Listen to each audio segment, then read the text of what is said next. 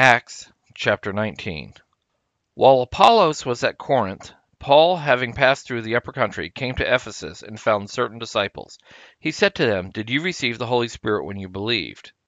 They said to him, No, we haven't heard that there is a Holy Spirit. He said, Into what then were you baptized? They said, Into John's baptism. Paul said, John indeed baptized with the baptism of repentance, saying to the people that they should believe in one who would come after him, that is, Jesus Christ. When they heard this, they were baptized in the name of, Je- of the Lord Jesus. When Paul had laid his hands on them, the Holy Spirit came on them, and they spoke with other languages and prophesied.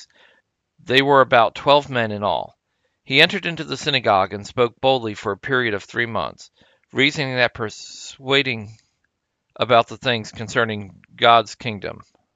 But when some were hardened and disobedient, speaking evil of the way before the multitude, he departed from them and separated the disciples, reasoning daily in the school of Tyrannus.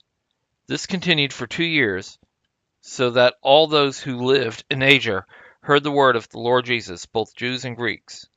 God worked miracles by the hands of Paul, so that even handkerchiefs or aprons were carried away from his body to the sick, and the diseases departed from them, and the evil spirits went out. But some of the itinerant Jews, exorcists, took on themselves to invoke over those who had the evil spirits the name of the Lord Jesus, saying, We adjure you by Jesus to whom Paul preaches.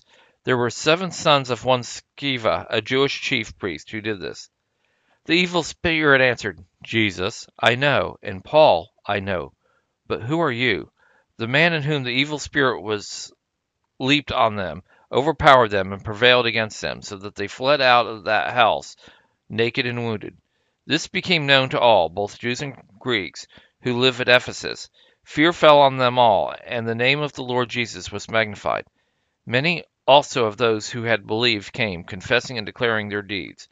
Many of those who practiced magical arts brought their books together and burned them in the sight of all.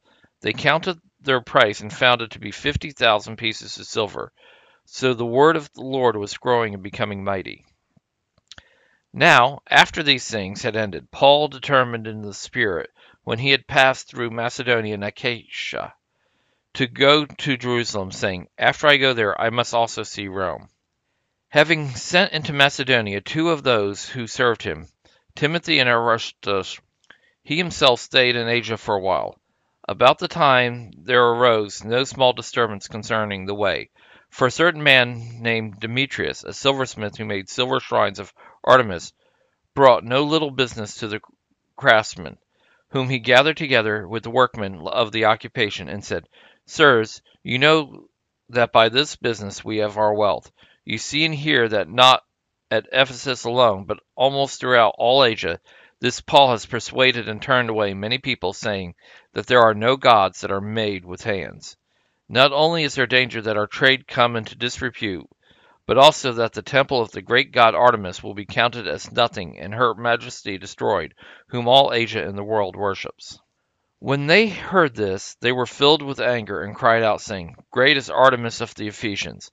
The whole city was filled with confusion, and they rushed with one accord into the theater, having seen Gaius and Aristarchus, men of Macedonia, Paul's companions in travel. When Paul wa- wanted to enter into the temple, the disciples didn't allow him. Certain also of the Asiarchs, being his friends, sent him and begged him not to venture into the theater. Some therefore cried one thing and some another, for the assembly was in confusion. Most of them didn't know why they had come together. They brought Alexander out of the multitude, the Jews putting him forward. Alexander beckoned with his hand and would have made a defense to the people. But when they perceived that he was a Jew, all with one voice for a time of about two hours cried out, Great is Artemis of the Ephesians. When the town clerk had quieted the multitude, he said, You men of Ephesus, what man is there who doesn't know that the city of the Ephesians is temple keeper of the great god Artemis, and of the image which fell down from Zeus? Seeing then that these things can't be denied, you ought to be quiet and to do nothing rash. For you have brought these men here, who are neither robbers of temples nor blasphemers of your goddess. If therefore Demetrius and the craftsmen who are with him have a matter against anyone. The courts are open, and there are proconsuls. Let them press charges against one another. But if you seek anything about other matters, it will be settled in the regular assembly. For indeed, we are in danger of being accused concerning today's riot, there being no cause. Concerning it, we wouldn't be able to give an account of this commotion. When he had spoken thus, he dismissed the assembly.